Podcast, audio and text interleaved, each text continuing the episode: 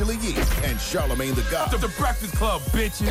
The voice of the culture. People watch The Breakfast Club for like news and really be tuned in. It's one of my favorite shows to do just because y'all always keep it 100, y'all keep it real. They might not watch the news, but they're on Twitter, they're on Facebook. They're, you know, they're listening to The Breakfast Club. Get your ass up.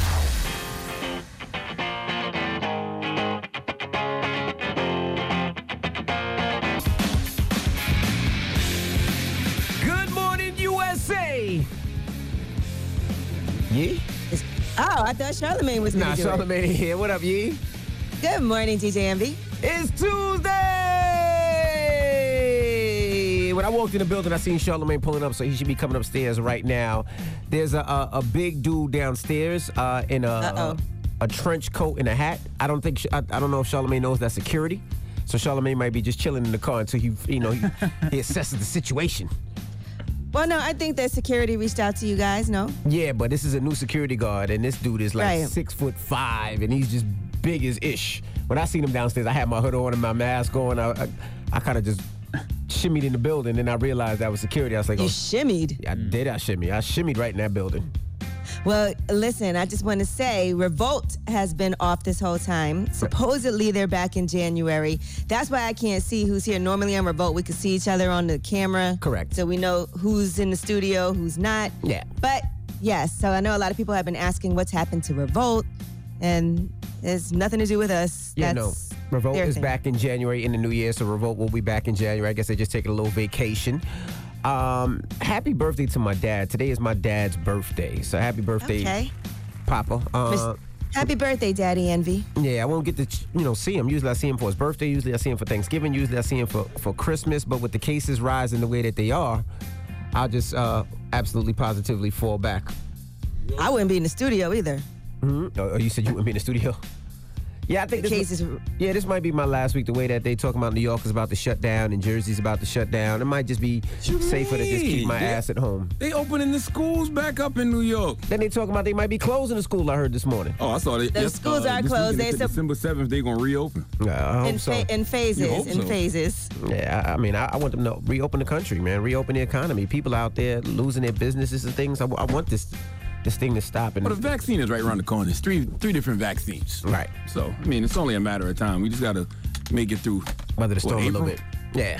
Yeah, you make it through April. We be all right. You know that was a security guard downstairs. I didn't know if you knew that at first. I was gonna call you. I said, "You see?" Come on, man. Who you think called him? Oh, okay. Making You sure. don't think that- who you? Whoa. I said, whoa. big six foot five dude Come outside. I on said, now. Charlamagne might, you know, he might say, come on assess now. the situation before Come he on, walks in nah, the building. Nah, nah, come on, that's my man. That's my man. That's my guy's guy. It's my Okay. man. You don't even know his name. Yeah, I do. Oh, okay. I just don't want to say it. All right. Hey, man. He That's all. But yeah, was mad secretive too. I was, I was like, what's up? I said, that's how I like I was him. like, Charlamagne here yet? Oh no. That's right. Mind your damn business. I don't know who you know. Who are you, beige boy? All right. Don't be asking no questions about my guy. said, I don't know. I said, All right.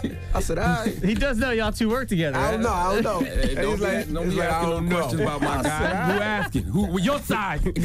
All right. I said, all Just right. got to make sure that you never can be too safe. right, now, you'll all right. never see me be one of these people that uh, Hey, clown folks who move around with security. When you worth something, you protect it. You know who taught me that? E40. Dropping the clues bombs for E40. Goddamn right. E40 said, when you worth something, you protect it. And you got to make it difficult. Got to make it people. difficult.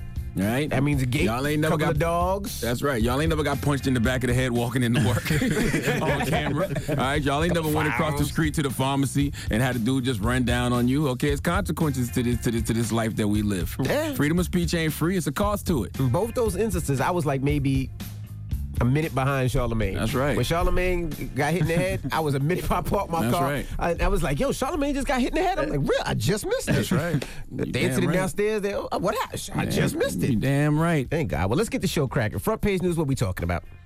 Well, let's talk about this vaccine and when it's coming, and we'll talk about Moderna. They have applied for FDA authorization for their COVID 19 vaccine. We'll tell you what that means. All right, we'll get into that next. Keep it locked. It's the Breakfast Club. Good morning. Hey. Hey. That's the hardest line in that song. Mind my business. mind my business. Some of y'all just need to mind your black ass business. Goddamn okay, you right. get rich, you get salty. All right. Salute to Roddy Ricch. All right, well, let's get in some front page news. Just want to let y'all know the Giants are still number one.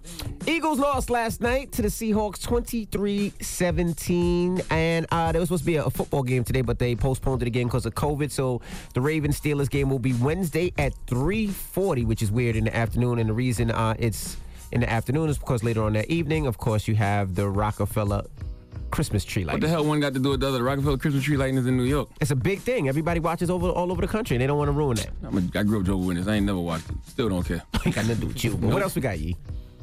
Um, well, let's talk about this vaccine. So, according to Operation Warp Speed, they've given a timeline for the coronavirus vaccine shipment. They said there's about 120 million people at risk in the United States. They said by the end of the month of December, about 40 million doses of vaccine. They'll have that, and then it's going to take a while for all Americans who need it on a priority level to get it. But they said over probably two or two and a half months, they all will get it. And those are people over 65, healthcare workers, and frontline workers are the people first in line to get the vaccine. Both Pfizer and Moderna have filed for an emergency use authorization for a coronavirus vaccine from the FDA. Now, what does that mean? Well, Moderna just applied for FDA authorization. They did their own tests, and what they found out in their phase three clinical trial, they gave 30,000 people either the vaccine or a placebo. And the rates that they found out among the approximately 15,000 people who got the vaccine, 11 of them developed COVID 19. The 15,000 people who got the placebo, 185 of those people developed COVID 19.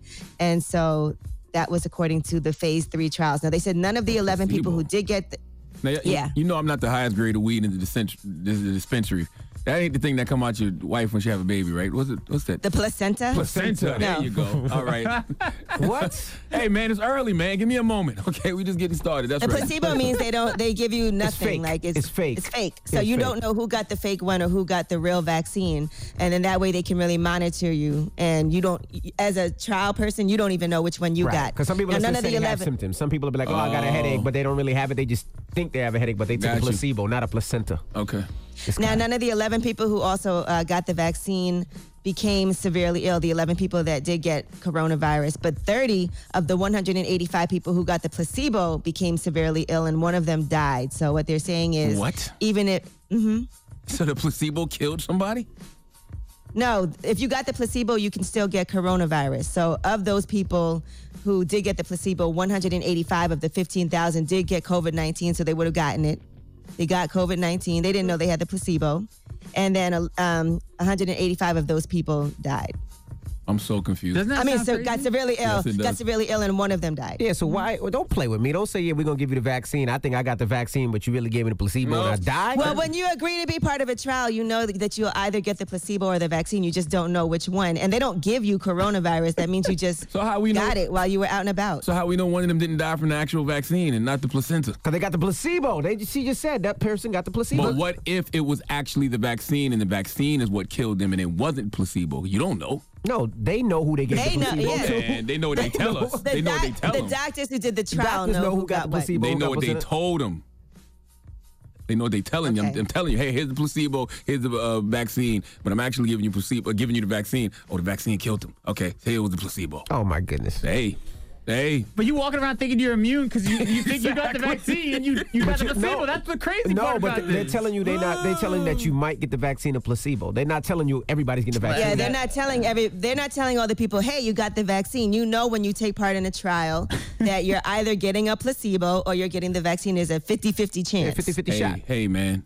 Mm-hmm. Wear your mask and wash your hands. social distance. All right. and let all these other people go first with the placebos and the placentas and the vaccines and everything else. All right. Okay. Well, that is front page news. Get it off your chest. 800 585 1051. If you need to vent, hit us up now. Maybe at a bet. Somebody texting you? Out? You good?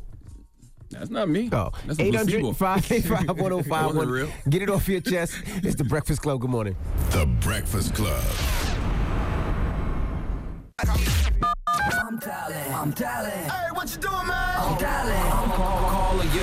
This is your time to get it off your chest, whether you're mad or blessed. 800 585 1051. We want to hear from you on The Breakfast Club. Hello, who's this? What up, Envy? What's going on? What's your name, bro? My name is EJ. EJ, Yo, get it off your son, chest. EJ, that used to be one of my favorite liquors growing up. Irk and Jerk. There you go. My son my son turned 16 on Thanksgiving Day, so I asked him what he wanted for uh, for his birthday. He wanted the PS5. Mm-hmm. So we went to Best Buy, you know, it's a curbside service. So the dude was like, "Yo, this guy just came in about three of them. We don't have any more in stock right now. We'll probably get some more in tomorrow, whatever." So I saw the guy and I'm like, "Yo, you want to sell one of those games?" He was like, "Yeah, I sell it to you." I was like, "How much?" So we gave him six six hundred for it. How much are they usually? Aren't they like 400? It's four four ninety nine. Oh, that's good. $100. That's that, that's not bad. Nope, there's more to the story. Let's go, buddy. Tell me the good stuff. We get home and open up the box and there's nothing in there. I promise you. Yo, Placebo. He's been playing. He spent it whenever he got to the car or his man was working with him at the store. One of the others. So I went back to the store and I told him. The guy was like, listen, I don't know what you're talking about. Um, he had just brought him and I just told you about it. I was like, dude, there's no way in coincidence that he just brought him and then I go to buy it from him and it's switched up. We call that so placebo. It's a 50-50 chance when you buy these things that it may go your way and it may not. That's that's the oldest trick in the book, though. You're supposed to open that box right then and there. Yo, he had the receipt. The box was still sealed. Bro, you open that box right then and there, Ain't no way in hell, bro. That box was not Wow. still sealed. He got you. Where you from? I'm from North Carolina. Damn, got you. Did you call the police was- on him? Nah, man, You could have called the police on him, technically. I wanted to whip his ass, but my, that's the same thing my wife was telling me. You need to do a police report and whatever. Let him roll back the camera to find the guy. Gotcha. So I'm thinking about doing it today. You wanted to whip his ass, but you thought about Nate Robinson this weekend, and you said, you know what? Let me not feel too strong. Let me sit my ass down somewhere. Nah, Okay. it- it- no, nah, that's not gonna happen. I ain't worried about that one, Charlamagne. Yes, sir. Sorry, brother. Sorry, man. Merry Christmas, though. Damn it, man. Hello, who's this? You from Orlando? Q. Orlando, what's happening? Get it off your chest. Yo, hey man, listen, Charlamagne. Yes, sir. What's sir. happening, man? Why why you becoming to be so industry, man? I Y'all don't know. know. Kevin Hart was dead. Y'all know Kevin Hart was dead as wrong for calling his daughter a hoe, and that's what he said. Was Why a was he dead? He wasn't dead wrong for telling He's a a joke and saying bro. his daughter got whole like activity. Why is that wrong? Because he, didn't because he didn't say hoe like activity until uh, he said in my head, my daughter a hoe. That's what he said. Oh, I didn't hear that part. I heard him say the whole like activity part. But either way, it's a joke. He's a comedian, bro. It's a joke. and you got daughters? I, li- say it again. You got Yeah, I daughters? I, got a daughter and a son, and I and my daughter's twelve, and my son is three. So when you and my, like, my, I my was- daughter's 12 as well. So you telling me that and you, you grew up in Orlando, Florida. So I'm sure that you went to the classic back in the day. You've actually called a woman a hoe back in the day. You telling me that if you see certain behaviors in your daughter, your your mind ain't gonna go to that? I'm 28 though, right? And so like I was, I want my son to give the same, to be treated the same as my daughter. Like he's not gonna be out here slinging, and she ain't gonna be out here throwing. You know what I'm saying? Absolutely. You had your daughter at I 15, also- 16, huh? Say again, say You, again. you, you had your daughter at what, 15, 16? No, my uh, I'm 17. Okay. But uh, you're, you're I just I do want to say we, we do also need to start teaching boys not to call girls hoes too. Well, Teach women gotta stop calling to girls be, re- hoes. to be to be respectful to women also. We do need to do that. Well, women gotta Everybody stop- needs to teach their You're right, but women got to stop calling girls hoes. I asked four of my homegirls yesterday, hey, what do you call a woman who sleeps with a bunch of men? Hoe? I don't call I don't call women hoes at all ever. But, but, but, I but have a don't. You've question. never heard me on this radio call a girl a hoe. You said hoes be Ever. winning. Charlamagne, Charlamagne. And that you know what Charlamagne, that I was? Question. What? Charlamagne, back was- in the day, back in the day, back in the day though, when you was slanging, what were you considered? A hoe? Were you not a hoe? Absolutely. Right. So I'm just, I think, I think we should keep the same energy. But also, I want to take the time out, man. Um, I want to take the time to say, uh, shout out to my black queen, my wife Mary. She's sitting right next to me. Hey, Uh, Mary. we are expecting. So I want to say salute. Okay, baby on- number three. Congrats, first brother. Child. Yes, yes, and I love what you guys are doing, man. But Charlamagne, man, keep that same energy with, with even with 50 Cent too, man. 50 Cent need that same energy. All these people still need the same energy. They need to be held accountable, man, for the things they say, because they can't be out here saying wild ass stuff, man. It's crazy. I think jokes are jokes. But what do you what do you what were you saying you when you said when you used to call women I was gonna say winning? that. So the the whole point of that was to try to make everybody kept calling women hoes all the time for no reason, and I said, all right, call her a hoe. She's winning. So what? And that was the point of that. Okay. Get it off your chest. 800 585 1051. If you need to vent, hit us up now. It's The Breakfast Club. Good morning. The Breakfast Club. Let's go. This is your time to get it off your chest, whether you're man or black. Say it with your chest. We want to hear from you on The Breakfast Club. So If you got something on your mind, let it out. Hello, who's this? It's Erica. Hey, good morning. Good Get it off your chest, mama. Yeah, um, I listen to y'all every morning, and I'll be damn, I'll be tripping out on you and Charlamagne. I mean, I'll be laughing like crazy every morning at y'all. Well, thank you. I don't know if that's a good thing or Yeah, bad thing. thinking- If you I think laughing with bad us or at us, I don't know. Yeah, but that thank a you. good thing or y'all bad so thing? much, man. I listen to y'all every single morning, like every morning. Thank every you morning. very much. Thank We you. appreciate your support. Well, thank you so much. Yes, you sir. have a great and blessed day, mama. That's all? Where you from? Okay, you too. That's all? That's all I want to say, sweetie. I love y'all. We love you back. I love your twang too. That southern twang. Hello, who's this? Yo, it's Patrick Pierce. How you doing today? Patrick Pierce. What up? Where you calling from, brother? No, no, not Patrick. Zatrick. It's like Patrick, but with a Z. Zatrick. Oh, Zatrick. Your All right. parents thought they was Yeah. fancy. Yeah, definitely. Where you calling So, from? so this, my parents are from Africa. They're from Sierra Leone. They combined their names together and gave me Zatrick. Okay. That's dope. I'm- Today's my birthday, by the way. So you know that's really why I called up here. Happy, Happy born day, birthday. King. You and you and Envy's dad. Yeah, today's my dad's birthday too. Hey, it is a real brother. Ho- it's a real king holiday, I should say. There you go. Yo, salute to But, um, Sierra Leone. You know, all my um, African ancestry goes back to Sierra Leone, Guinea-Bissau, and um, what's the other country over there? I don't remember. But Sierra Leone and Guinea-Bissau, definitely. Yo, that's what's up. I read it in your book, and I was actually gonna ask, could you send me another copy so I could get it to my brother, if possible? Which one? I got you. I got a bunch of them up I up was here. also gonna say, can I put my cash app out there so you know, just in case somebody in America want to bless a brother with some little change, change for the birthday, that'd be cool. And most importantly, shout out to my Atlanta Falcons. Wow. You How, was about how to they get some doing, cash bro? I don't money think till they're you doing did too that. well. Hey, listen, right now we're four and two with our new head coach. So, you know, forget that five, I mean, 0 and 5 start, you know. It was a lot of fugazi stuff. It was about time we actually had to get rid of Dan Quinn, you know. He let us down in 2017. But we're not going to speak about that. We're going to the Super Bowl next year.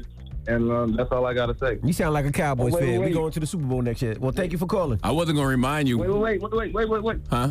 Got put out the cash app. Okay, just make it. I wasn't gonna remind you. I just want to see if you was on point. Go ahead.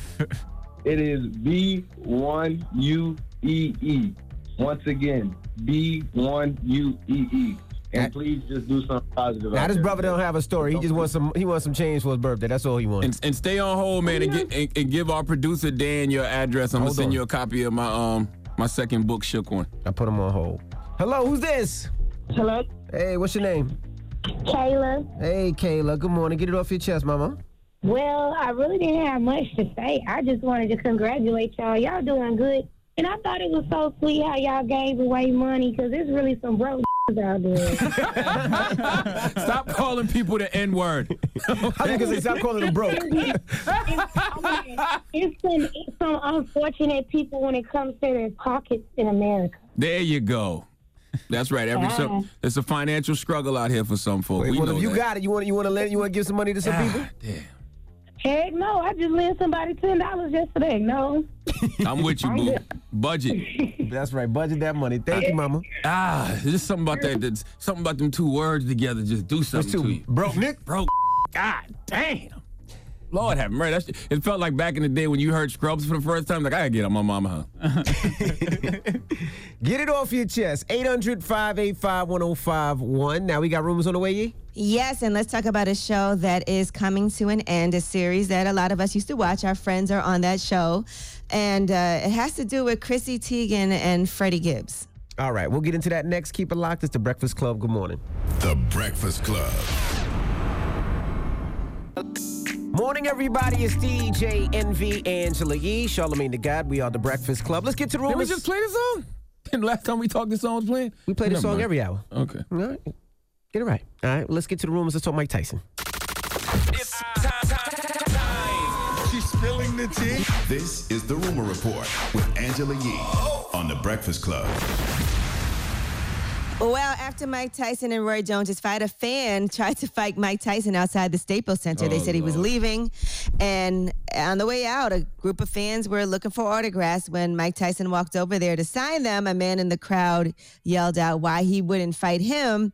And Mike Tyson jokingly responded and said that it wouldn't end well for him. And then the guy swung on Mike Tyson You know- and then tried to reach into his waistband like he was trying to pull out a weapon. That's when Mike Tyson's team jumped in and the guy took off. That's been happening to Mike Tyson his whole life, though. Absolutely. Like Mm-hmm. literally his whole life. People think trying him in different places because he's Mike Tyson. Yeah, they said the same guy actually had tried to do something at a previous signing. He started some trouble there as well. Oh, Mike should give him what he want. That's all. No, he shouldn't. Good two piece, knock him right That's out. it. And never ask Give him again. what he want. All right, now Jake Paul is in talks, according to him, with Conor McGregor's camp, and he feels like that's the fight he wants to do next. Listen to this. the Jake Paul versus Conor McGregor fight is is going to happen, and uh, just a matter of when. And uh, it's going to be legendary, and I'm going to win too. Like that's, that's what I really want people to understand is I'm going to dedicate my life to winning that fight because I'm not just going in there just to fing say I did it. I'm I'm going in there to f- Conor McGregor up. Is it fair to say there's actual interest, Jake? Yeah, there is. It's business, baby. Jake Paul Mm-hmm. versus Conor McGregor in a strictly boxing match. I don't I don't know. I have to go back and watch uh, how McGregor looked in the ring against Floyd Mayweather. I do remember McGregor getting very Mm-hmm. tired uh, in, in in that fight. But I mean, if Jake Paul has been training the past three four years consistently, just and it's just boxing, I spoke I give Jake Paul a fighting chance. ran, randomly. I spoke to Jake Paul yesterday. There's no such thing as random. It, no, it was really random. Somebody that I knew was he, he called me. Well, he FaceTimed me first, and I didn't answer. And it was like, uh, pick up right fast. So I picked up, and it was him and Jake Paul. And he wants to come on the um, show this week, actually, too. Yeah, he's been up here before. I wonder. I think Jake Paul versus Conor McGregor. I don't know. In a box in a boxing match, I don't know.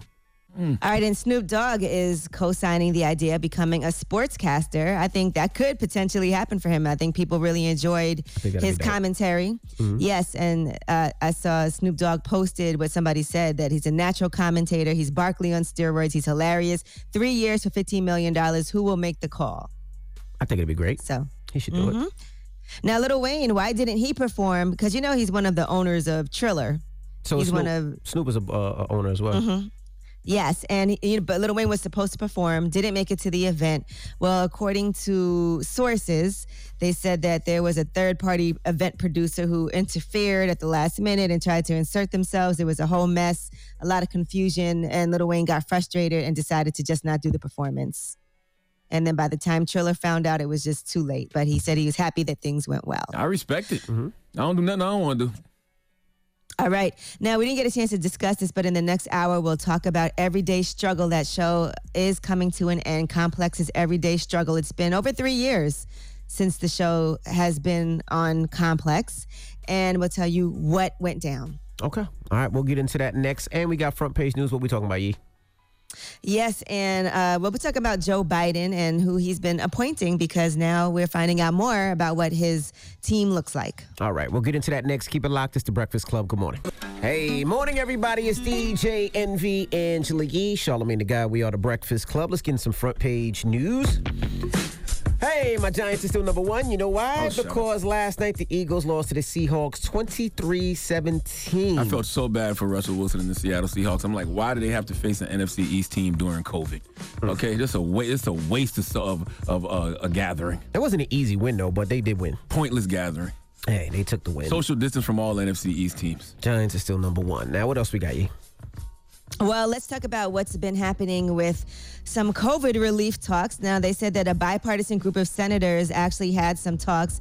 They were informal to try to figure out what's going to happen to provide more economic relief to Americans.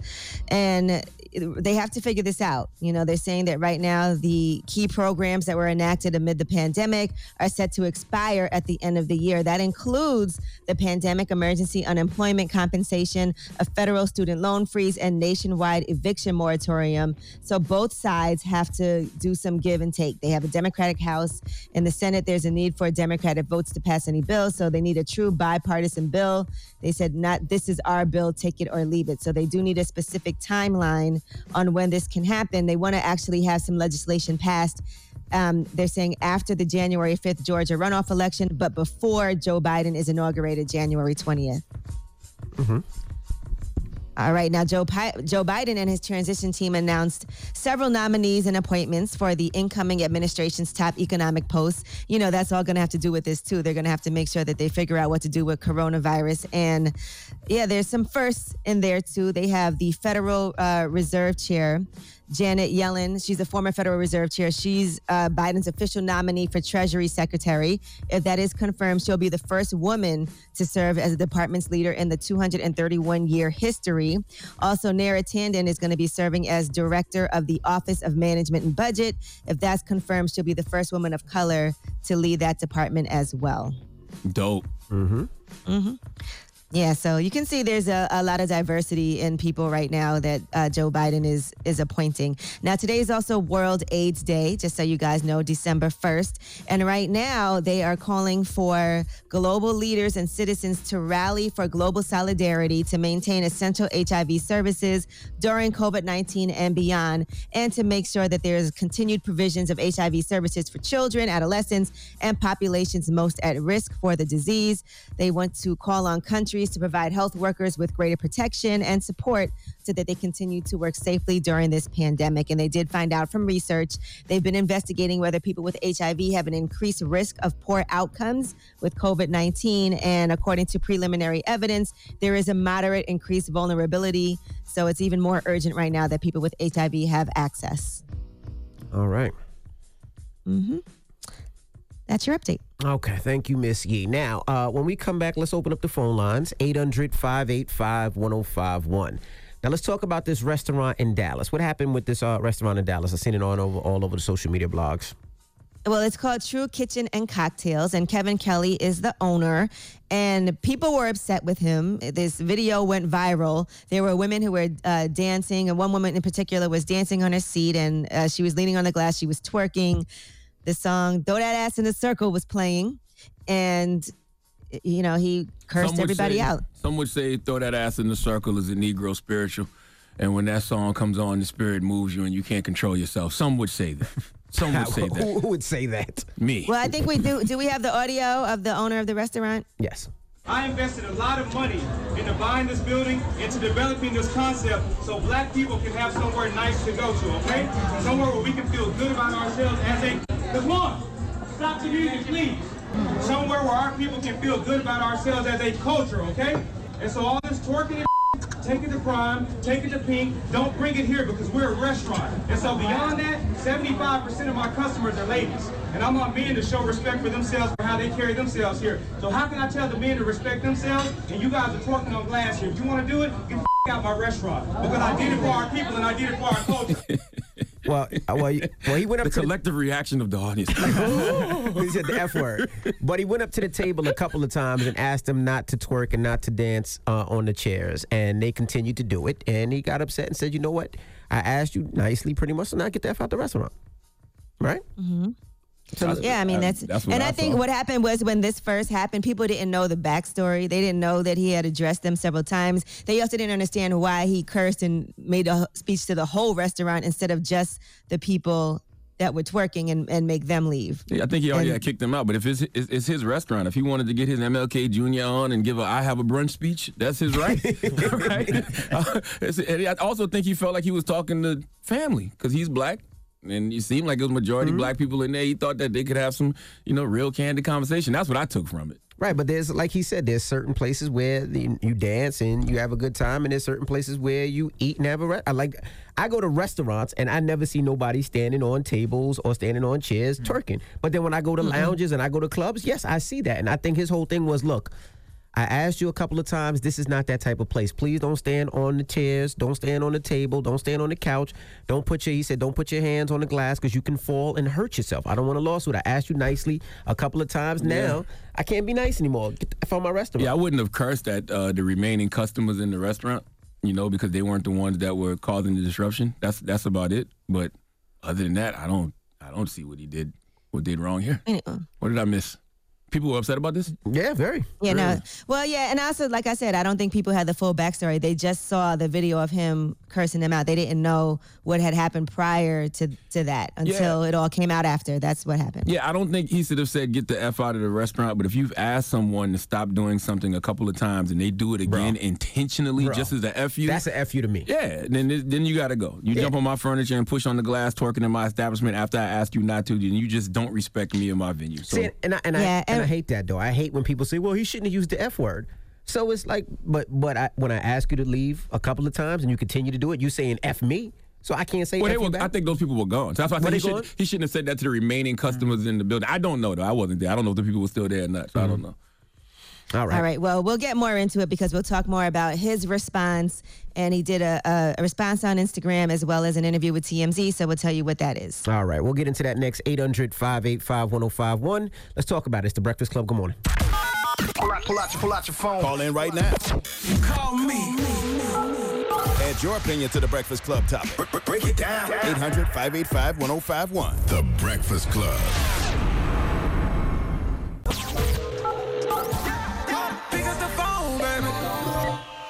Call 800 585 1051 to join into the discussion with the Breakfast Club.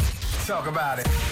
Morning, everybody. It's DJ Envy, Angela Yee, Charlamagne the Guy. We are the Breakfast Club. Now, if you're just joining us, we open up the phone lines. We're talking about a restaurant in uh, Dallas. Uh, the name of the restaurant, what's the name of that, the restaurant you eat? True. True Kitchen and Cocktails. True Kitchen and Cocktails. Now, the owner got at some people uh, that was twerking at his restaurant. I invested a lot of money into buying this building, into developing this concept, so black people can have somewhere nice to go to, okay?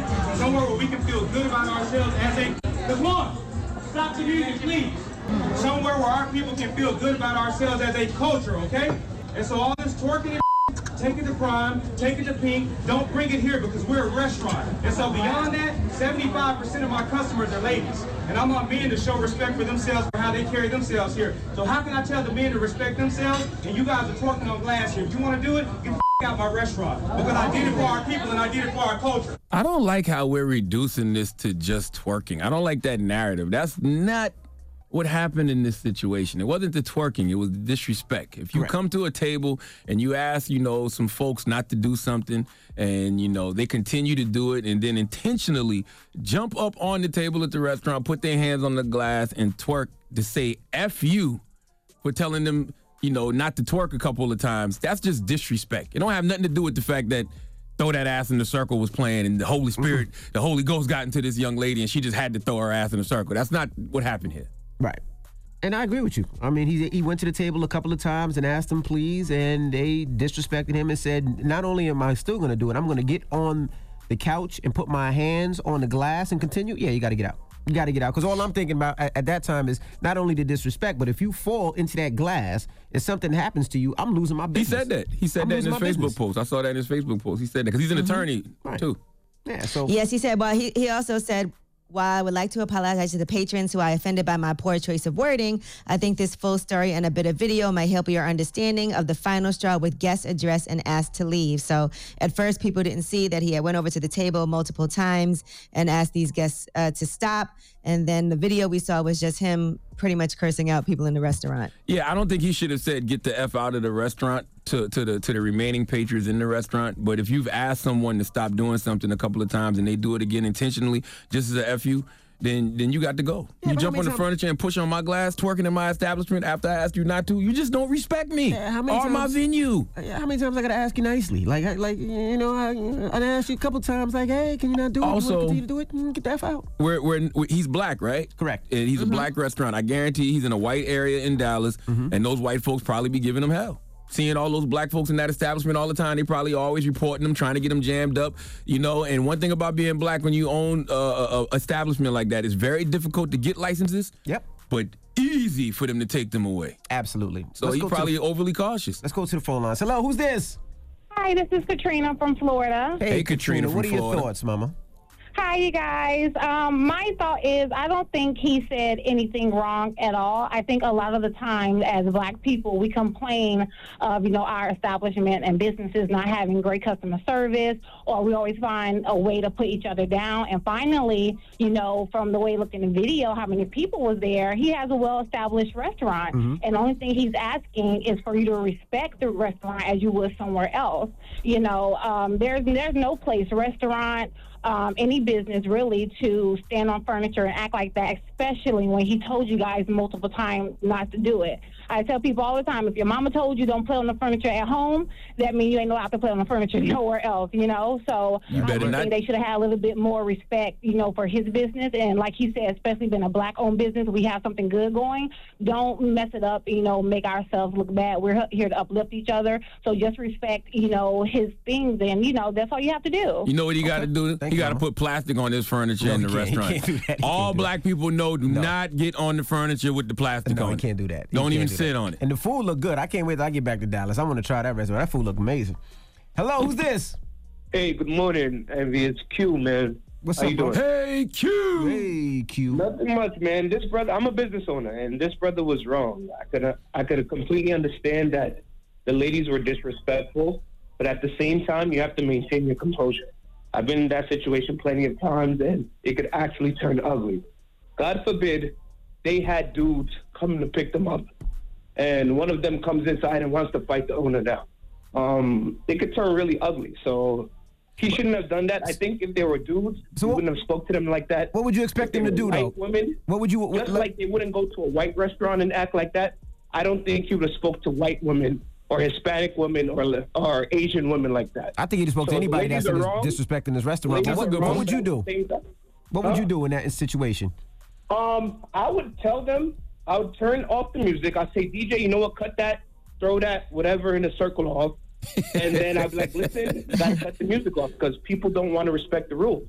I ask you to leave. you don't want to leave. Now I have to get the authorities involved because what happens in that situation? So now we don't want to call the cops on these women. and yeah, I wouldn't want to call the cops. And he did, I will say, afterward, he did apologize for his poor choice of wording. So he did say that. Yeah, the white man would have definitely called the cops on them ASAP. First no, time out the gate. You call the cops to escort them out because the situation now, when you don't keep your composure in situations like that, it becomes what you said and not actually what the people did. So in the Bronx, I, it was a similar situation. Call with the police in the business owner. Bronx. Bronx is a little different. Yeah, you know, of course. And the girl did something, and the business owner handled it wrong. He disrespected her, even though she was wrong. She went and called her boyfriend. He shot her, and he died. The dude, the dude. I mean, the dude. Her boyfriend came in and shot the dude, and he died. Listen, you know what's so crazy? all You- you- if he just spoke to her with respect. He they You- did you- though you- three wrong. times. The ladies for twerking in a restaurant were wrong, but you still, as a black man, the way we interact with our women, we have to treat them. But he did. with He, a little he bit went to that respect. table three times politely. What, what I see with his prayer But hands I and asked him, understand. Now- please. Now, you ask them. Well, I- now you call security or the police and ask them to leave. Now I'm gonna be honest with you. As a the black man, my- my I would business. not call the Nah, I the police police in my only because we've seen what happened in situations like Waffle House and stuff like that. It would be very hard for me to call the police in a situation like that. I'm not gonna lie. I would probably have my security at the restaurant do it, but not the police. But also, we don't know wh- when he was standing in the restaurant uh, yelling at people if those people were still there. I don't know if those people were still there. Right, but not only that, you call the police. Now you have an infraction on your business. Does that go against your business? Uh, that police came to your business? You might not want that. I know a lot of times. Yeah, I would not people want him to call the when you own businesses, you don't want the police to put any infractions on your business that they had to come for any reason. Because when you got to go against the community board, go up, up, up for the community board, it shows. Oh, we were called to this restaurant twenty times. Or we were Mhm. called to this restaurant five times. And like you said, he's a, he's a, he's a brother in a white neighborhood. He's just trying to keep his business alive without having a problem. Because I'm sure they're trying to push his bro- push the brother out. But let's talk about it some more. 800 585 1051. What are your thoughts? It's the Breakfast Club. Good morning.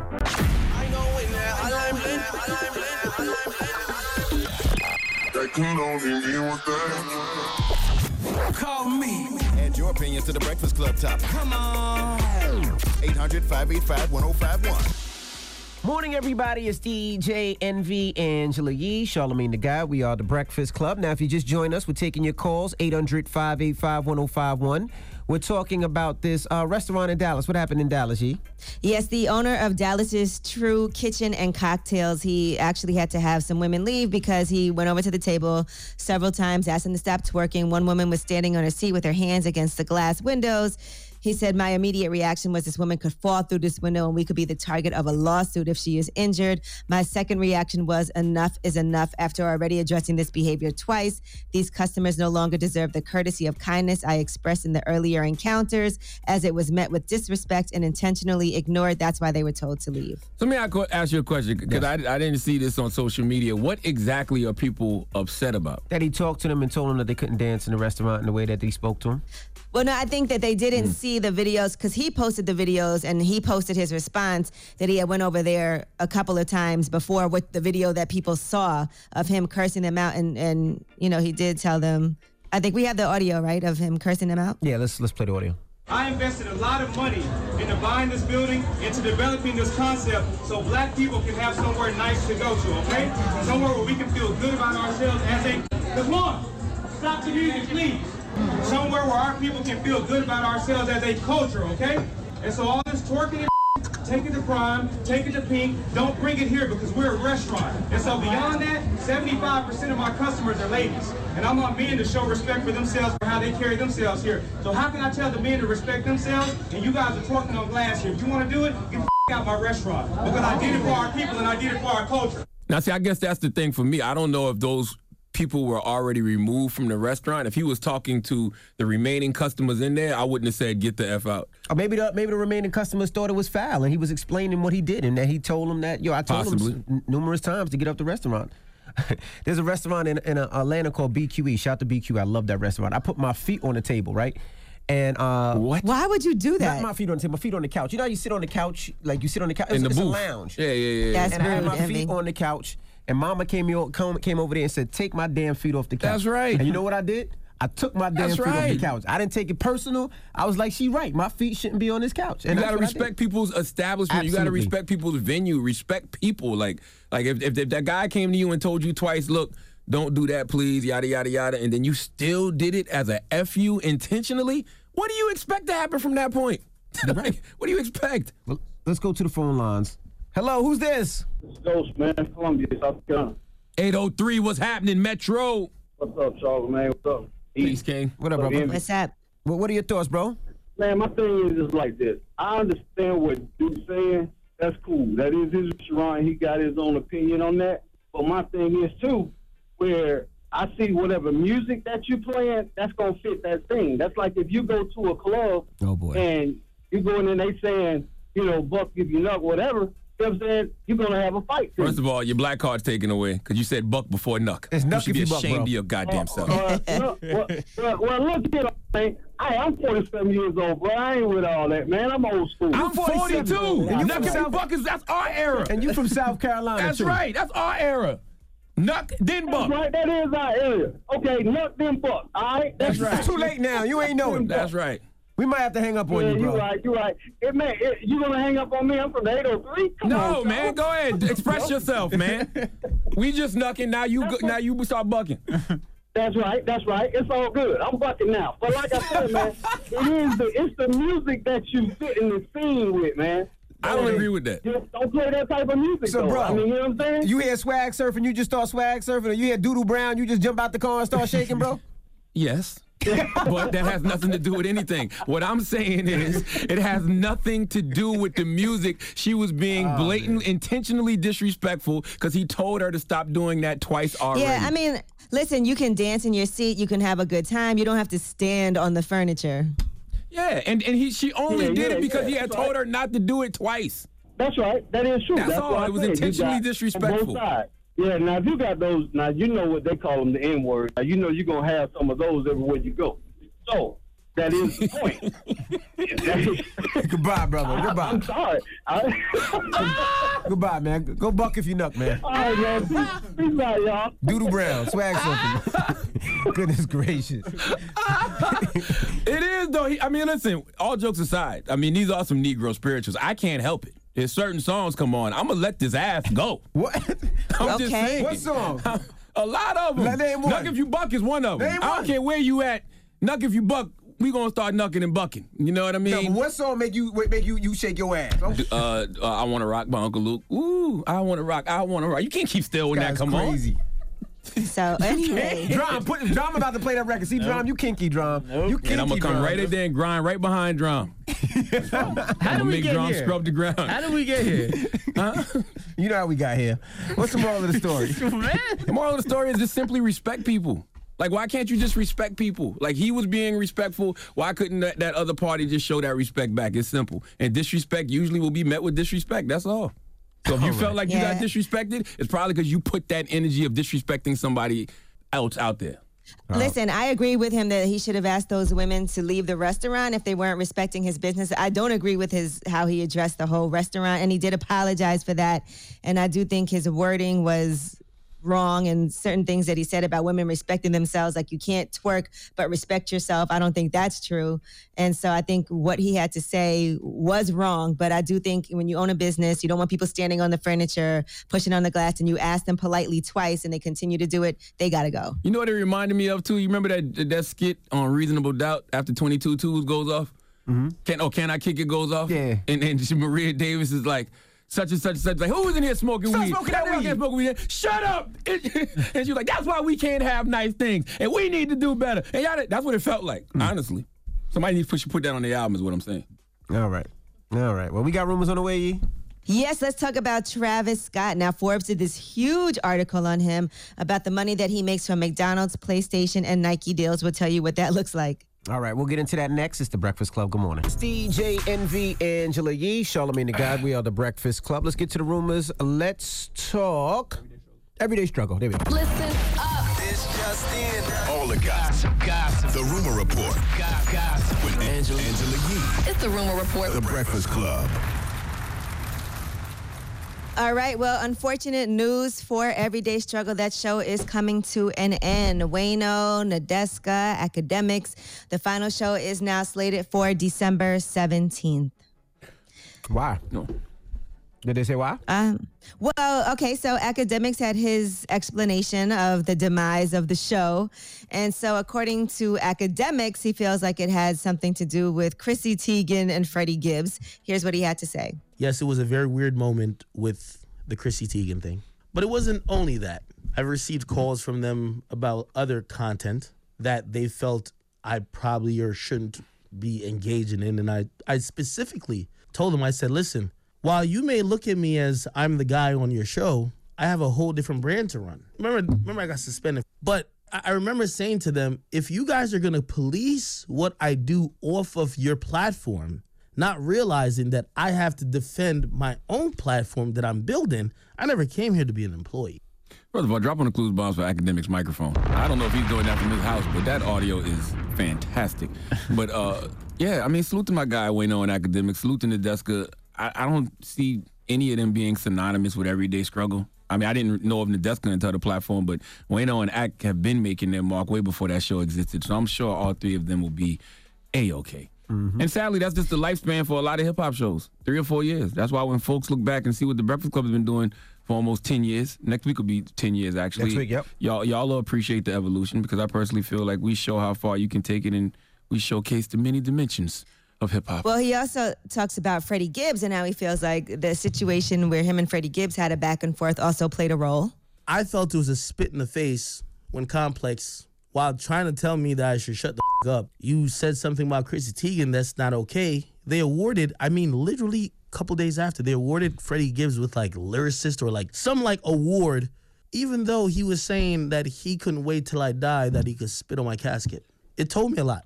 Ah, welcome to my world. Okay, you know how many artists have thre- threatened to kill me, and they still get radio play and still get invited to concerts, and then I got to come to the concerts and introduce them.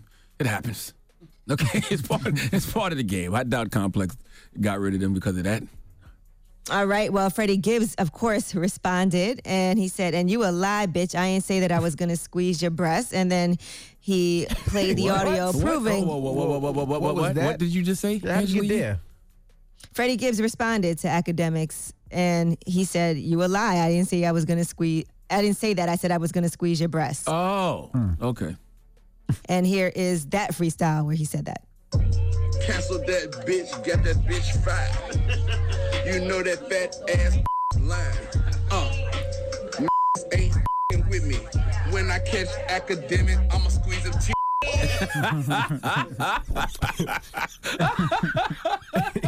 Yo, Freddie is silly, He's stupid, man. So stupid. Oh. I wouldn't say nothing Oh about my Freddie Gibbs because you already know he's going to get on his Instagram story and, and have something funny to I say. mean, I so. can't, I can't no joke with his wordplay either now. Okay, that's a good back and forth. All right, now let us discuss Ice Cube. Where has he been? Well, Ice Cube posted himself, Where the hell has Ice Cube been? And here's what he posted. You know, I've been working behind the scenes, a few major companies who want to do stuff. We are modifying the contract. It's taking a minute because, you know, we want to make sure we're, you know, specifically hitting all the areas that we may have missed. All the people who dissed what I was doing, I'm gonna just watch you and see what you get out the whole deal. You talking about I was worried about getting some taxes or some Anybody that would go through all this for some taxes is an idiot. All right, so he's still working on it, guys. I, I, I have faith in Ice Cube, unlike a lot of other people. You know, I don't know why people would ever think that Ice Cube would be uh, on the side of anything except for the side of blackness. So Yeah, but I'd never think Ice Cube has bad intentions in anything that he's doing. You may not like the way he does things, but he definitely his his intentions are pure. All right, now Walmart has revealed that Patti LaBelle sold 1,500 sweet potato pies That's per what I'm talking hour about. I believe during Thanksgiving. Per hour. I believe. Drop on the clues bombs for Queen Patti LaBelle. That is amazing. How many pies That did they means she ship? sold That's 36,000 of her sweet potato pies every day. That's how much she sells. So that's, they said 1,500 per hour. How many did they ship? I A need lot to of know. damn pies. I'm gonna call. Man, that's nothing nothing to call the house for. Never mind. Call Charles. What? Yeah, You gonna that's- call the that's house what for gonna a sweet House. Not. potato pie? How many No, pies I, did you I, I do check on Miss LaBelle. I got the house number. She got a house phone. Still? yes. Still? I mean, she probably, I got the house number. I don't know. I don't know. All right. I And just uh, want to know let's how talk many about did she ship. Let's talk about Travis Scott for a second. They did a Forbes article on him about how much money he's making from McDonald's, PlayStation, Nike deals, and all of that. And, you know, he has a lot of different things going on. He uh, has brands that he works with, like General Mills, PlayStation, Epic Games, McDonald's. And for Epic, he did that Performance Art Live concert within Fortnite that got 12 million viewers. For McDonald's, he did a, a Travis Scott branded menu. They said it was so popular that McDonald's had supply shortages, and that never happens. They said that Travis is a cultural icon. They said the largest story here is that brands historically have told celebrities how to say their message. I think it's very clear that Travis Scott and his team have gotten through to these brands that they have a very clear aesthetic, messaging, and strategy. They said if you can make McDonald's cool, the thing of pop culture right now, that's the ultimate sign that he's made it. And he made a lot of money off of doing that merch too for McDonald's. So what they're saying is that uh, he's making more than $100 million this year from PlayStation, Fortnite, McDonald's, and Nike. God bless him. I love it. God bless Absolutely the love brother. it. Mm-hmm. So, you know, shout out to him because they said with the McDonald's merch, he brought in about $15 million from sales from that. He made $5 million from the endorsement aspect of the deal. Nike, they said, probably earns him about 10 million a year or so. But the added value that the partnership brings him as a go to person for brands looking to level up is unquantifiable. Travis out here like he bouncing the basketball. You got all them damn endorsement mm-hmm. deals. Drop on the clues bombs with Travis Scott. But the dope thing about Travis, he stays in his lane. He does what he wants to do. He don't do interviews unless he wants to. Like Travis does him, and I love it. Minding his business. Mind his damn Minding business. his black owned business. All right. Well, that is your rumor reports. All right. Thank you, Miss Yee. Charlamagne. Speaking of mind your business. Who you giving that down Can do? Uh, four after the hour, um, Chicago. Chicago, y'all out here acting like Florida. You know what I mean? But this is a classic case of trauma, but uh, we'll discuss it. All right. We'll get into that next. Keep it locked. It's the Breakfast Club. Good morning. It's time for Donkey of the Day. Donkeys of the day, ask Charlamagne. I'm a Democrat, so being donkey of the day is a little bit of a mixed one. So like a donkey. Yeehaw. Oh, okay. Donkey of the day. the Breakfast Club, bitches. Now, I've been called a lot in my 23 years, but Donkey of the Day is a new one. Yes, Donkey today for Tuesday, December 1st. Goes to a Chicago man named James Dixon. James is 29 years old and he is facing first degree murder charges because he stabbed a brother named Vincel Jackson, who was 52 years old. Uh, rest in peace to Vincel Jackson. Now, I know, I know, I know. In the words of my guy, Jesus Nice, you got to hear both sides. Some people um, can sit back and say some stabbings could be justified depending on what happened. Let me assure you, this isn't one of those times. Okay, let me paint the story for you. According to the Chicago Tribune, uh, James allegedly had drank several alcoholic beverages prior to the stabbing, so he was drunk and he allegedly punched Vincel Jackson in the face. And then the fight moved to the front porch. You know, nice little holiday fight. You know what I'm saying? Keep your blood flowing. But when they got to the front porch, uh, Vincel was stabbed nine times, leaving him with wounds to his head and face. Now, what did James Dixon punch Vincel in the face for? Let's go to the Chicago Tribune for the report, please. A Thanksgiving guest is accused of killing a Chicago man in a fight over putting hands in the leftover food. Stop. James stop Dixon. right there. Stop. Stop. Stop. That's very Florida. Okay. All right. Stop for a second before we hear anything Goodness else. gracious. James Dixon, a Walmart worker with three prior felony convictions, including arson, stabbed a man because he put his hands in the leftovers. Now, James, James, prior to being escorted uh, out of court on Sunday, James asked the judge how much time he faces if convicted.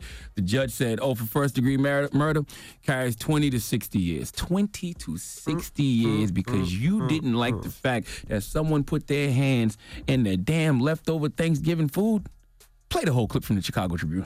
A Thanksgiving guest is accused of killing a Chicago man in a fight over putting hands in the leftover food. James Dixon, 39, was charged with murder after a fight early Friday morning that began inside a home and spilled outside to the porch. Dixon was spotted digging into the leftover food with his bare hands, and the host's boyfriend, 52 year old Vincel Jackson, tried to escort him out of the home. Prosecutors said Dixon sucker punched Jackson and stabbed him nine times on the porch. Mm. Dixon ran away from the house. Jackson later died at a hospital. Dixon told investigators he fought with Jackson but said he was stabbed first. Dixon was treated for a small cut on his neck and cuts on his fingers at a hospital before he was arrested. Now, see, when one knucks, you must buck. But there was no knucking going on here.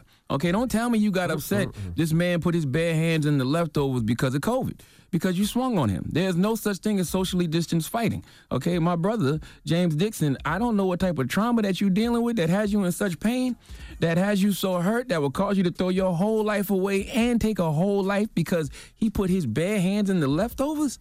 My God, I wish someone have someone would have intervened early on in this man James Dixon's life. Okay, this is why I be on folks' ass about going to therapy. This is why I be on folks' ass about getting some healing because this ain't got nothing to do with no damn Thanksgiving leftovers. James was already hurting. He was mad about something else, and unfortunately, he took it out on Vincel. This is why I be staying out of people's way. Okay, hurt people, hurt people, and it's a lot of hurt folks walking around. Anger is a common reaction to trauma. You be angry at the person or situation responsible for the trauma. You be angry at yourself because you be blaming yourself for what happened that caused you the trauma, and that makes you more irritable than usual, and you have a hard time understanding why you keep snapping at folks. It's because you traumatized, fool, and you need to go deal with that hurt and stop taking it out on other people. And that's what happened to Vincel. He was the victim of the trauma that James Dixon has inside of him that he hasn't dealt with. So I have empathy for both parties here. Okay, James and Vincel. But god damn, James, leftovers, my G. You facing 20 to 60 years because someone put their bare hand in the leftovers? That's not worth going to prison for no 20, 60 years and have a man put his bare hands in your bunkie. Please let Remy Ma give James Dixon the biggest hee haw. Hee haw, hee haw. You stupid motherfucker. Are you dumb? Only thing could make this story worse is if the leftovers were today day old. Okay, if you're still eating Thanksgiving leftovers right now, you kind of deserve to get swung on. I'm just saying. Don't judge anybody. I just threw mine out yesterday, last night. I Actually. threw, mine, I, th- I threw mine out yesterday. I threw mine out yesterday. But we had been stopped eating them though. But I threw, I did throw mine out yesterday, and I felt bad. But I'm like, why would I give this to somebody and I wouldn't even eat it? Mm. You know what I mean? Mm-hmm. So let the raccoons have it, and the bears, and the deers, And the deers. and whatever else is out there. in the Foxes and all that. Foxes, the possums. Yeah. All right. Well, thank you for that donkey today. Now, Mm-hmm. when we come back, um, Grandmaster Maurice Ashley will be joining us. Explain who that is. Now he's a What's uh, up, Brooklyn? Jamaican American chess grandmaster from Brooklyn. He gets busy in chess. There's not too many grandmasters. There's not too many black grandmasters. So he is a black grandmaster. He's going to talk about how he got into He's the the- chess. so he's the man in chess. He's like the LeBron James of chess, He's right? one- yeah, the he- Patrick Mahomes of chess. Absolutely. And I've been I've been watching this thing on Netflix called Queen's Gambit. That's all about chess. Oh I've- yeah, I've been watching that too. So I've been loving it. So um, the fact that And we can shout out to with him. Him. Yeah, shout out to him because you know I've heard about him for so long because I used to work for Wu Tang and they're so big into chess and he's like a major ch- uh, hero for them. So I'm Yeah. excited. You know how to play chess, Yee? I do know how to play chess. I learned because of them. Charlamagne, you know Do I know what? how to play chess? No, I lie like I do though. Like in life, I'll say things like, "This is chess, not checkers." I don't even know what the hell that means. Sounds, I do know how to play. I do know how to play chess. sounds though. great. I don't know what's wrong with Chess chess. takes a lot, a lot of patience, and It does. sometimes you So does you overthink. You overthink so much about what move because if you like, if I move here and then he moves there and then I move this, but then what if he moves this and then I have to move Yeah. here? Is Same with a lot checkers. of It's thinking mm-hmm. thinking ten steps ahead. My, Why do my- we my uncle taught me how to play chess. And- huh? Why do we disrespect checkers like that? As if checkers isn't a, a, a, a intricate game as well. That I takes think the thing about chess that's, that's different is that all the pieces move differently. Different, yeah, different play. Yeah, different pieces, different ways. One might move to the left. One if might you're a move pawn, a diagonal. rook, a yeah. queen, the horse, But they anyway. all move differently. I don't know how to play chess, The but I, li- I listen to Wu Tang and I, I love the movie Fresh. That's one of my favorite movies. So therefore, I love chess. That's all you got, huh? Mm-hmm. All right. Well, Maurice Ashley, Grandmaster Maurice Ashley, when we come back, it's the Breakfast Club. Good morning. The Breakfast Club. Morning, everybody. It's DJ Envy, Angela Yee, Charlamagne the Guy. We are the Breakfast Club. We're still kicking it with Grandmaster Maurice Ashley. Charlamagne. I love the fact that you know you're you're you're a grandmaster because that's just something our people don't see. You know what I mean? Mm-hmm. Black people a lot of times we go towards athletics, entertainment, but I feel like you would inspire so many just because you've made money doing what you love to do, which is playing chess. That's exactly right. It's a big issue for me as well. You know, I, I went to Rikers Island once to teach young people at Rikers. I'm talking about 17, 18, 19 year olds. And I came in the first day and the teacher introduced me as a grandmaster. And a young brother in the back looked at him and said, There's no way he's a grandmaster. I thought he was going to be Asian or something. Oh wow. Wow, yeah. And, you know, that really hurt me because it spoke to the fact that when we see us as athlete, as athletes and rappers and the like, it's easy. And that's our perception, even of ourselves. And to see a fellow black man walk in the room and be a chess grandmaster, not only did it shock him, he, he insisted that it wasn't true. And so we've got to fix that. We're diverse. We have talents in multiple areas, and we need to promote our intellectuals that are doing big things in many different fields. What does it take to be a grandmaster? Like, what what does it take to to get that on your name? Like, what what, what does it take? What's the process? The International Chess Federation has a very rigorous process based on who you play against. They have to be rated players. They have to be internationally ranked as well. There has to be grandmasters in the group of players you competed against. And based on their ranking, there's a formula that says you have to perform at this level. How many women grandmasters are there? Currently, there are 37 women grandmasters in the world. Women are vastly underrepresented in the sport. Uh, it's something that we're trying to address. I don't know if you saw the movie, the, the Netflix series, Queen's Gambit. That's just tearing up the airways right now. It's actually the most popular Netflix series in the world. And I think it's mainly because of, okay, the storyline, it was really well done, but also seeing a woman do her thing in, in that rarefied air has got a lot of people excited. Do you actually drink Hennessy, Maurice? I do. I do from time to time. I don't, you know, they gave me like, you don't even want to know. I, I got like the liquor store in my apartment right now. But, but you know, I chill. I chill a little bit. I love, a, love a little cocktail once, twice. How, how did you feel when they reached out to you for the Black Excellence campaign? I was stunned, to be honest. It was absolutely incredible. It was an honor. I knew about the campaign, uh, the Never Stop, Never Settle Wild Rabbit campaign, based on the story they did with Major Taylor, Marshall Taylor, the cyclist from the 1900s. And I only knew about it because I saw Hennessy ads. I only knew about him because I saw Hennessy ads while I was watching the NBA games. And when I found out they were going to do me and that possibly my commercial is going to run during the NBA playoffs while I'm watching LeBron get it done. And then on top of that, just thinking about the memories, the people who raised me, my mom who sacrificed all she sacrificed so that our, her kids could come to the United States. I'm from Jamaica originally, and you know she was apart from us for 10 years. And my grandmother, Uh, in her older days, raising us while my mom was away. My dad as well, turning his life around so he could be a part of our lives. And you know, it's just amazing to later have this opportunity to represent where I'm from and the people who really got me to where I am today. And who who introduced you to chess? I first learned from my brother. My brother played with his friends, but it was like any game. It was like checkers. It was like Monopoly. I didn't get serious until I got to high school, and that's when I fell in love with it and just played all day. I was one of the, the nerds in high school. You know, one of the kids. Mm-hmm. You know, Angela, she wouldn't even have looked at me back in the day. She'd have been like, "Oh, come on, man. He's like." I love nerds. Now. Oh, well, there you go. You know, they usually come around later. They usually come around to the nerds later. Yeah, once they, But- once they, once their thug boyfriend gets killed or sent to jail for life. I'll be real. I'm tired of my boyfriend stabbing people over me. Yeah. Maurice, I knew, I knew when radio was my passion, right? When did you know chess was your passion? high school. I was lit up in high school, man. That was it. I just wanted to do it every day. My grades started slipping. My mother was talking to me like, "What what are you gonna do with chess? Where's the money in chess?"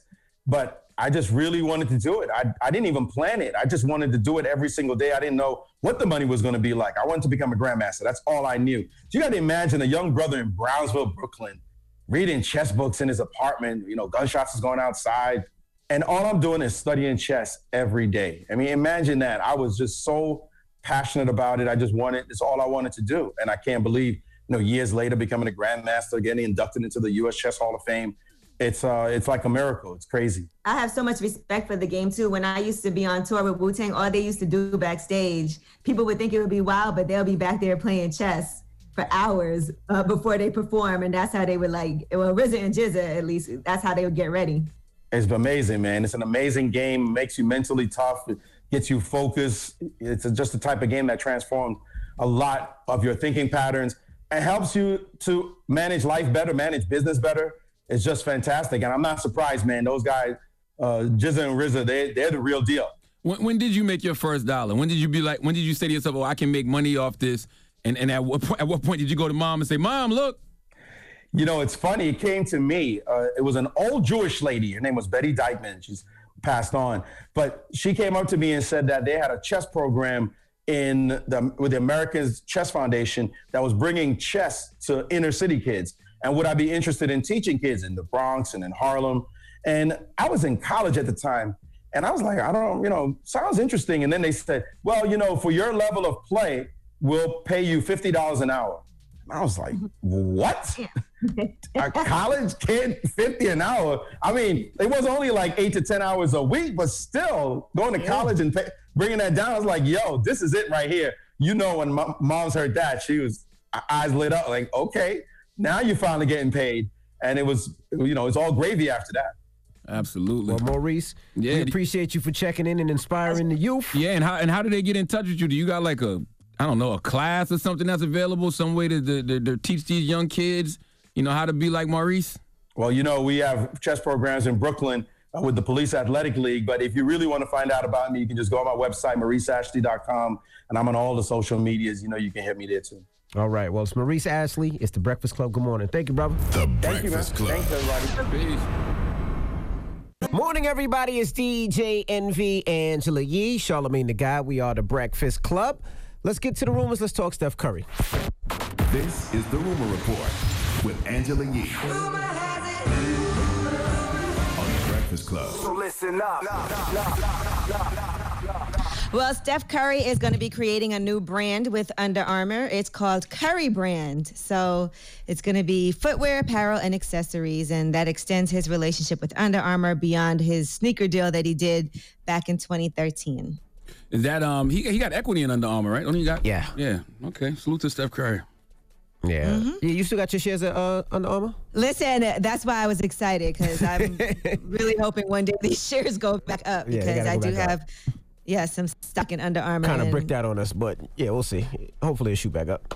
I just held on to it all Me this too. time and did nothing. Yeah, so me too. hopefully something really happens. Come on, Steph Curry, let's go. Um, now, Laverne Cox, let's talk about her. Her and her friend were victims of a transphobic attack, and she said it is not safe in this world. Here is her account of what happened. just walking through the park talking to my friend and then um, we passed this guy and the guy very aggressively asked for the time as he passes us and my friend who i'm with tells him the time looks at his watch and tells him the time and then the guy who had asked for the time says to my friend guy or girl my friend says off and then all of a sudden the guy is attacking my friend Damn. Sorry that yeah, happened she to called 911 and then she said it was over. The guy was gone and he just disappeared after that. You know, just to be minding your business and have somebody come up and attack you like that is crazy. Well, you know, on a side note, not to say that they do did anything wrong, but my daughter goes to school at NYU, and that's the first thing I tell her. I said, if somebody asks you a question, if they ask you what time is it, I don't have a watch. Well, you have your phone. My phone is dead. Like, don't talk to anybody. Keep it moving because people are crazy. People are nuts, Mm-hmm. especially this time. of Right. year. But you know what? Even if they said that, I feel like he still would have been harassing them. Yeah, maybe. He came out there with the intention of doing something no matter what they said. Yeah, I'm not saying they did anything wrong, but I'm just saying, just people are crazy. Give people the benefit of the doubt. No, I don't have Well, nothing you know, on me. I don't know nothing. I've said on this radio a million times, you know, all we do is wake up every day and try to avoid other people's pain. We try to Craziness, yeah. avoid other people's hurt. I don't like I don't like to use the word crazy. We try to avoid other people's trauma because people mm-hmm. are nuts. Yeah, I guess that's the same. Don't use crazy. But people are nuts. People are nuts. I don't know what to tell you. All right, guys. and even and even right now because of COVID, people are not getting their necessary medicine. So I'm seeing it a lot worse. Like New York looks like zombies. out Yes, there. sir. It does. In Midtown, hell yeah. Mm-hmm. All right, Kevin Hart's Laugh Out Loud has teamed up with Headspace, and that's for mindfulness content.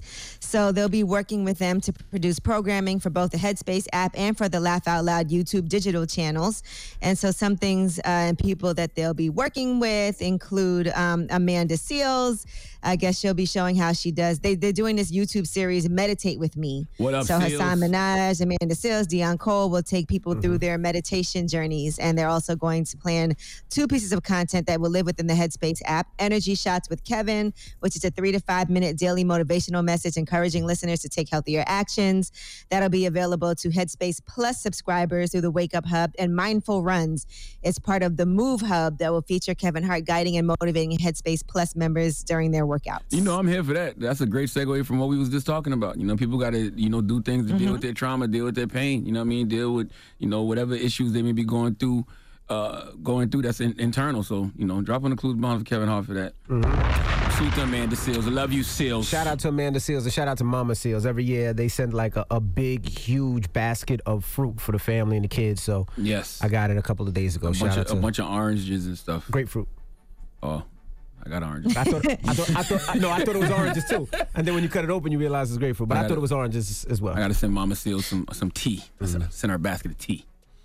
All right, now Selena Gomez, there are some jokes about her on the new Saved by the Bell reboot that's on Peacock, and they actually referenced her kidney transplant. Listen to this. No, I know for a fact that Selena Gomez's kidney donor was Justin Bieber's mom. God, I wish that I had my phone so that I could prove it. Prove what? That you're an idiot? It was Demi Lovato's kidney. They're best friends, like you and I were. What? So, you know, Selena Gomez did have a kidney transplant. And she was very vocal about it, you know, and she talked about her best friend giving her uh, her kidney, and it was a, a, a huge situation when it happened. Also, in this episode, it says, "Does Selena Gomez even have kidneys?" That was some graffiti that was written on the wall. So a lot of people thought the jokes were disgusting, and they said that her life or death transplant was nothing to make jokes about. So since that happened, that series has scrubbed all references to her kidney transplant, and the edited version is streaming now, so you can't even find it anymore. What did Demi Lovato have to do with it? Nothing. It wasn't even the person that donated the kidney. I guess they were just making jokes. Oh. Side About, note, I love the know- record with uh, Jeezy, Demi Lovato, and Lil Duval. Why are we not playing that? Just get that on in the mix, Envy. The pre-recorded mix that you did on Monday that you played back today. Ask me nicely. No. Good no. All right, and I know we also have something to talk about with Robin Hood, right, DJ Envy? Yes, that's right. Tonight at 7 p.m. Get that, get that York- corporate business out the way, All New. York television and radio stations are joining together to present Heroes of New York, That's a right. Robin Hood special. That's right. That happens tonight, uh, 7 to 8 p.m. Eastern Time. It's Uh, a one-hour show that will shine a light on the heroic efforts by New Yorkers from all walks of life to help their neighbors in need recover from the impact of the it says, pandemic. it says don't read, put it in your own words. Did put that in my own words. I ain't reading nothing. Sound like you read it. No. Tell to- them who the tell them who the show will feature appearances by. Go ahead, Yee. Well, of course, it's going to be us, The Breakfast Club. We're appearing on there as well as Al Pacino, Andy Cohen, Jon Stewart, Jimmy Fallon, Mariah Carey, Ryan Seacrest, Tina Fey, Tracy Morgan, Michael Strahan. You know, a whole host of Ice-T, people will be on. So Eli Manning these- from the number one Giants. Pete Davidson, Mariah Carey. You should have put us last after all these names. These- some big names here. Right. Well, you know, I think it's important, though. They are going to be shining a light on the heroic efforts by New Yorkers um, from all different walks of life. These everyday heroes who have helped the city's most vulnerable survive, carry on, and also rebuild. So we want to make sure we acknowledge Yeah. those people. They're heroes. And Robin, the Robin Hood Foundation has, you know, been doing a lot of good things during the COVID pandemic. They've been on the front lines. They raised over 125 million dollars to fund more than 600 organizations to provide food, shelter, healthcare, education services, and even cash in some cases. So salute to my guy uh, Wes Moore and everybody at the Robin Hood Foundation. Okay. Well, you can, again, tonight at 7 p.m. on all uh, New York television and radio stations. And can I give a shameless plug? This has nothing. It's also national. This has nothing to do with me. I just want to encourage people to watch Jingle Jangle on Netflix. Jingle Jangle is goddamn amazing. I watched Jingle Jangle six times. Okay, I sat down to my wife wanted us to watch it as a family, so we watched it on Thanksgiving night. I, I almost cried four times, and then when I started drinking and got on that edible, I watched it again. Tears. So I watched it four more times throughout the weekend. So much so that my 12 year old daughter was like, uh, she was talking to, to her aunt on the phone. Her aunt was like, "Have you seen Jingle Jangle yet?" And my daughter was like, "Yes." Don't say it loud because my daddy's gonna hear it. He's gonna turn it on again. Instant classic, man. Okay. Ralphie and A Christmas Story has always been my go-to in regards to holiday movies, but now Journey and Jingle Jangle is in that rotation. I'm telling you, I gotta watch it. It's incredible. They sent me a incredible. whole. They sent me a whole jingle jangle gift box that was amazing. Excuse so- me. What's in Mhm. it? I have the book. None of your It was a whole bunch of hair products from Mielle Organics. It was um, gift bags, all kinds of things. It was really nice. I ain't get none of that. But Jangle Jangle was fantastic. I mean, incredible. Like instant classic. I loved it. It made me feel like the first time I heard Jeezy Thug Motivation 101. I can't explain to you what that feeling All is. right. I'm just telling you that it's incredible. All right? All right. I love it. Well, thank you for that rumor report. When we come back, the People's Choice Mix is the Breakfast Club. Good morning. Morning, everybody. It's DJ Envy Angela Yee, Charlamagne the Guy. We are the Breakfast Club. Now, today is December 1st, my dad's birthday. Happy birthday, Pops. But not only is it my dad's birthday, it's also World AIDS Day. And we have a special guest on the line uh, who we haven't seen in a while because of COVID and the pandemic. We have David John. Welcome back, brother. I appreciate you. It's uh, good to be with y'all virtually. Uh, sad that we can't be together in person. I like your lighting, David. You got the nice back. It's, it's, it's like dark, but then it's light on you. It's like- you got the ring light or something? I do, yes. Okay. It reminds me of know, Mariah, Mariah Carey was like, just shine a light Just on shine me. the light on me. else Yeah, yeah. yes, that's exactly what I was. That's what Right. it is. It's just on you. Nothing else matters. All right. Now, you we know, need some better normally lights up today, here. we Nick. always team up with David Johns to do something at Juices for Life, and we do HIV testing, and we always make sure we're very active with that. But this year, obviously, uh, we can't do that. So let's talk about World AIDS Day and even how this pandemic is shifting also uh, some of the concerns that we have. Yeah, I'm really sad that we can't be together in person. One of the things that I look forward to every year is highlighting uh, the fact that too often our communities, Black and Latinx communities, are most disproportionately affected by things like COVID, by things like HIV, and there's no such thing as democratized healthcare. And so we're able to show up in our communities and provide the resources that we need. Uh, what we've seen over the last four years is a divestment, a retrenchment from the progress that we have been making uh, prior to the administration that I will not name.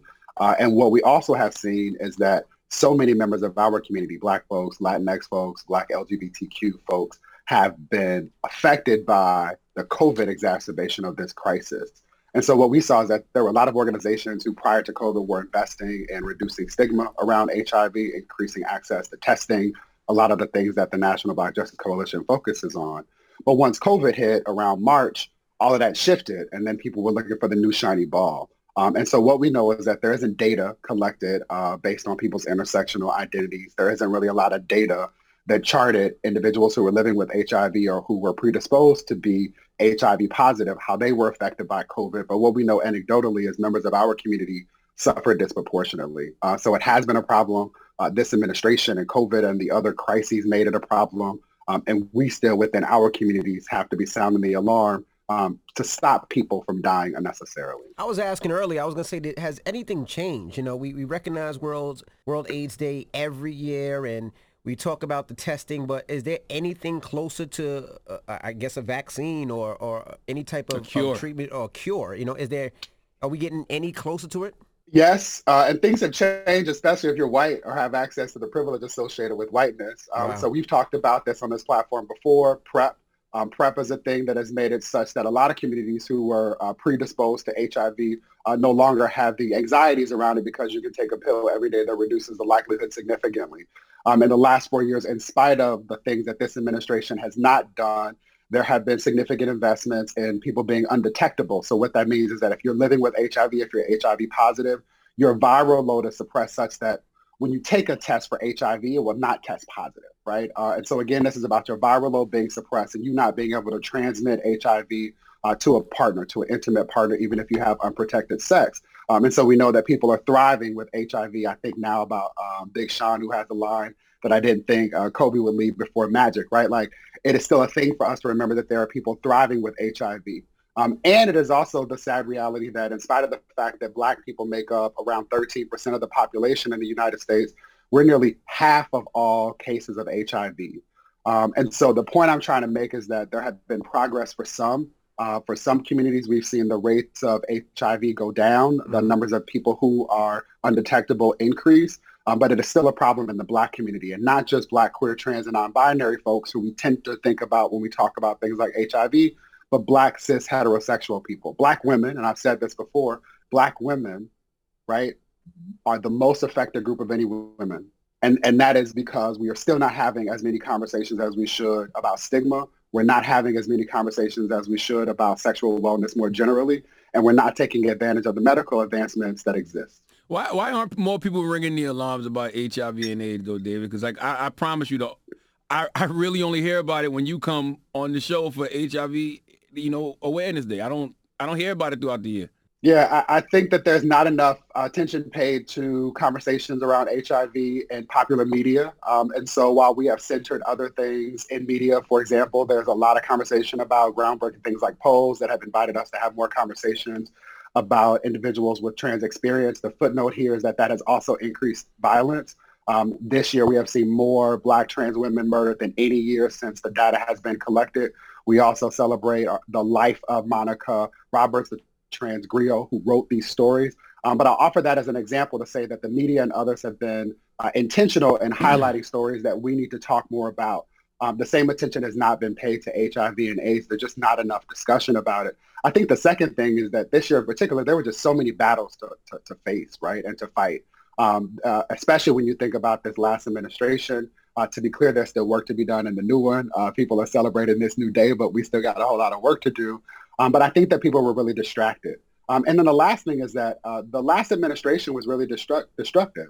Um, uh, he who shall not be named disbanded um, the Presidential Advisory Council on HIV and AIDS, PACHA, um, Wow. uh, withdrew withdrew funds that had been invested um, uh, prior um, to that administration, uh, regardless of the political party of the person that occupied the Oval Office, um, and really seemed to be intentional, um, wanting to destroy all of the, the resources that the federal government had been investing.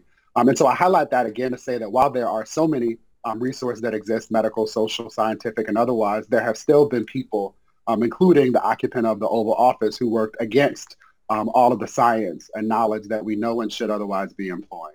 So what can we be doing this year on World AIDS Day to make sure that we show our support and that we continue to educate and spread that knowledge? Yeah, I appreciate that question. If you can safely stop by Juices for Life, get yourself some juice, uh, and make sure that you're attending to your wellness. Uh, the other thing is that everybody should think about testing at home.